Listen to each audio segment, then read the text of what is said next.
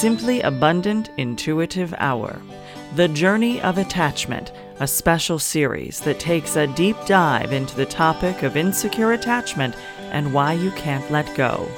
Here's Tracy Crossley. Hey there, hi there, hello there. We are back again with another episode of Journey of Attachment. The last one for two thousand nineteen. I cannot believe it. I don't know where this year went. I don't know how you guys feel, but I know I feel like, whoa, Nelly. I don't know where this went. So we're at episode number four twenty-one. We'll probably hit episode number five hundred next year. Wow. That is going to be a remarkable moment. Because I can't believe I actually committed to doing this almost five years ago. That's the crazy part, because to me, before I started doing the podcast, I thought about it for two years because I thought, oh God, I'm gonna have to do that every week, and that's such a commitment. That tells you about my commitment issues. And now I feel like, oh, you know, I've been doing this so long, and I love doing this part, right? The part I don't like doing are the outlines, because I have to take the creative and put it into something that's linear, so you guys aren't listening to me go on and on about shit and going, what is she talking about, right? So this one, the working title is Trying So Hard Because of Not Feeling You're Enough. Yeah, that's a fun place to be. Trying so hard because you don't think you're enough is something we do, but we may not be aware that is why we do what we do, meaning that's how we live, okay? So often feeling like we're not enough is buried underneath what we do. So we have to gain the awareness that we don't have of ourselves, and that's hard to do, to be aware of why you do what you do, what your motivation is, right? So in other words, we may have had this pattern for so long and these feelings about ourselves for so long that we automatically default to I'm not enough or good enough or lack value in some way, as our motivation is to keep trying so hard. Yeah, we don't we don't realize it. We think this is just the way I am, but it's not. So is this people pleasing? And on some level, yes. And on another level, it's really about what we find ourselves in that can feel super confusing and is why we don't really know what we're doing. Like, we don't have an awareness. We think it's because of something outside of us telling us that we need to do what we do, okay? And so we're just used to this as a strategy, as a way of living. And then we fall back into these patterns when we don't know what we're doing because we can't see it, all right? And we don't even know what that means either most of the time. So we have no way of seeing ourselves clearly when we are on autopilot, none. It's really difficult until you can pay attention to a trigger you have or something going on where you go, whoa, wait a minute, let me bring that back to me. And so we give meaning to what we do, even if it's manipulation like people pleasing. And I'm not meaning this to sound abstract at all, but it's really these things we do against ourselves all the time by working our asses off. It's so much about the attachment we have to how we may want a situation to turn out. And sometimes the reason we feel this way is because we may feel that lack of value if it goes in a different direction. It's not necessarily that you have to be right. It's that you don't want things to look like you're wrong. You don't want things to look like you're going to be abandoned or you're going to lose what you're attached to. And it doesn't necessarily have to be a person you're attached to. It can be a situation. It could be a job. It could be anything. But we don't recognize that it's us, and we think it's other people. And from there, it becomes some kind of drama, whether it's a drama that's shared or it's drama in your head. So to stop it, first it comes back to being curious about yourself. Why am I being triggered to do what I'm doing? Why am I reacting in this way? The desire to have awareness of yourself and to see why you're doing things in a certain way and how they turn out is a statement about yourself. It really and truly is. When you have attachment issues, you can become attached not just to a person, but a situation being as you need it to be. But on the other hand, you may avoid many types of situations which could emotionally trigger you because you're attached to not having the drama. So instead, you suffer by keeping it inside of yourself. That is just a shitty way to live. So what's an example? Let's say you're dating someone and you feel like you need to look or act a certain way, or they're going to be disappointed. And if they're disappointed, then you fear they're going to be gone. It could give you a lot of anxiety. It can have you running in circles trying to feel good when you look in the mirror. Let's say you have a date with this person and perhaps you're having a bad hair day or something that makes you less than perfect. You're stressed out. You feel like rejection's going to happen. Like, you really feel that sinking deep, shitty feeling, and your value is somehow wrapped up in your hair. And you have completely discounted any other value you may have as a human being. I've done these things, so I know. And so you're trying to do all these things so your date likes you without any concern for what's at a deeper level. You're not meaning why your lack of value is driving your dating life.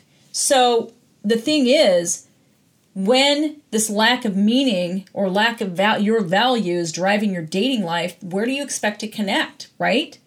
If you're coming from a place of, I don't have value, if my hair is out of place, or I have a zit, or I have something like that, then I am not allowing the deeper me to be seen, nor am I giving a shit about the deeper me to be seen, nor am I caring what the deeper me wants, because I'm so concerned I'm going to be rejected that I've got to have the package looking great.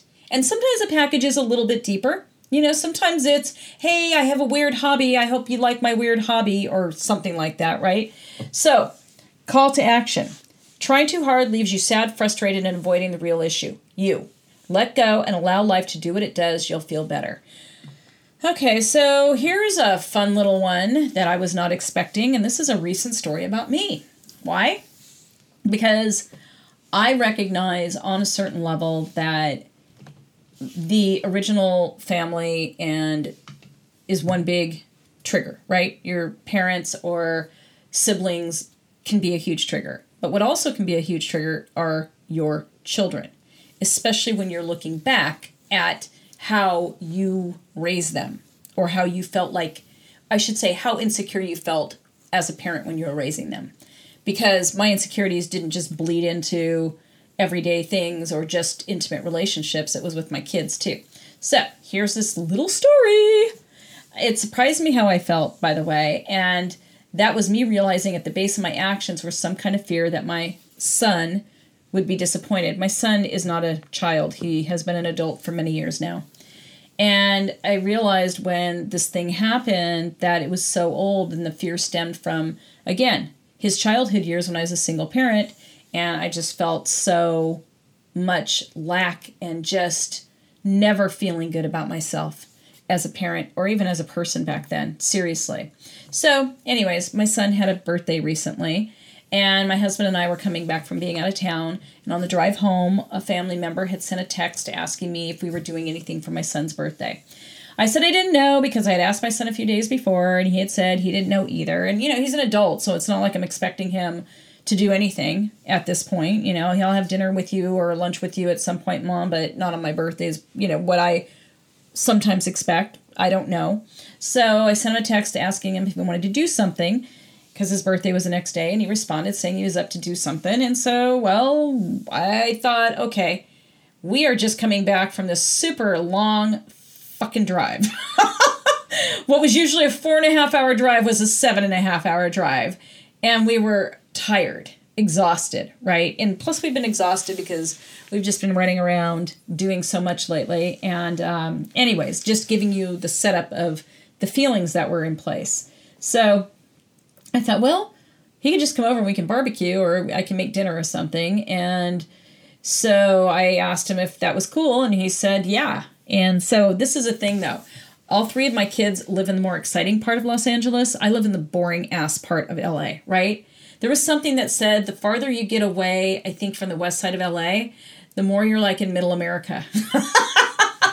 Like every mile east, it's, yeah, you're pretty much, you may as well be somewhere else. Um, and it's kind of funny because it's just a slower pace of life where I live compared to the west side of L A, where all the action uh, happens, right? So I just don't like the traffic. That's my thing. I like it over there. I just don't like the traffic. Oh, no, no, no, no, no, no. Me and traffic, we do not get along. So I reached out to my daughters after my son said, yeah, that's fine with him. He didn't care what we did, lunch, dinner, go out, stay in, whatever. So I reached out to my daughters to see if they wanted to come. My one daughter didn't respond because I knew she was out and busy, so I actually didn't expect her to. And that was fine. I didn't have expectations, like I said, at this point. And my other daughter did respond. I read her text, and to me it sounded like she had an attitude and she was pissed. And I read it to my husband, who felt the same way, because she had asked her brother a few days before because they wanted to take him to dinner, and he never answered her. So she sounded unhappy about this. And, of course, that was an assumption on my part. Who knows if she did or did not? Assumption. So let's say, though, her text sounded completely different than what she would normally send if she was happy or wasn't irritated. But hey, okay. So again, this isn't about blaming anybody else. This is about me recognizing a deeper shitty ass belief that I have. So, uh, what was it? Um, so at the moment I felt, okay, she's not coming. She's busy. And even though her brother is someone she's super close to, like she sees her siblings as her closest friends, but I'm like, okay, she's not going to come. Fine. That's good. Whatever floats everybody's boat. So it was fine until the next morning when we decided we would do a barbecue, and I had not heard from my other kid. And I thought, okay, you know, she's busy. Uh, plus the other family members that were going to come. Well, there was some kind of miscommunication on their end, and then it resulted in them saying they weren't clear if they would even be able to make it. And then I found myself stressing, and I'm going, why am I stressing? At first it was not clear, because at first it was like, okay, everybody do whatever, you know? Then I realized I felt sad that my son might just be with me and my husband, and that was it. What was that, right? Oh boy, wow. And he never had expectations about it. He never said shit about it. He wasn't going, Mom, you better have everybody over there. He said nothing. So I never said anything to my son about any of this beforehand. It was just an assumption I was having, right or wrong. It didn't matter. And this, of course, was the problem. What was my problem? Well, I had to confront this feeling, of course, that at the moment, this, but, but of course, it was at the moment I was recognizing how I felt, and I was recognizing what my belief was, but I wasn't ready to deal with it at the moment. I had to sit with this later and be honest with myself about why I was getting stressed out. And it was my fear, and it was an irrational fear. I was afraid that he would be disappointed and somehow he would never speak to me again, or something out of reality. Because remember, whenever you have a fear, it's never about, oh, realistically what's going to happen. It's like, I'm going to dissolve into a million pieces and I'm going to be little ashes floating in, you know, around the planet. I mean, that's the kind of shit fear makes us feel, right? Like we're going to lose something big time. And I, my son would never do that. But this irrational fear was, he's going to be disappointed. He's never going to want to spend another birthday with me. He's just going to be like, oh my God, it was just me and my stepdad and my mom. Wow, that's boring. Seriously. So I went into like this mode that came from this old belief of not feeling like a good enough parent when I was raising him. I never felt good about myself, like I said already earlier.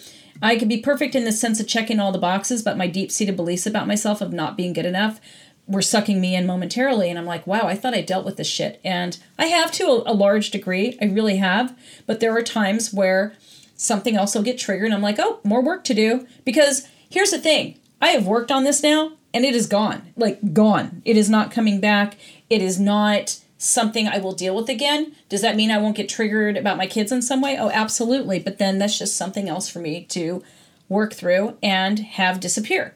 So my son has been disappointed many times, and I don't know, my whole fear about him being disappointed and allowing him to be disappointed. If he was going to be disappointed, just I couldn't handle that on this day.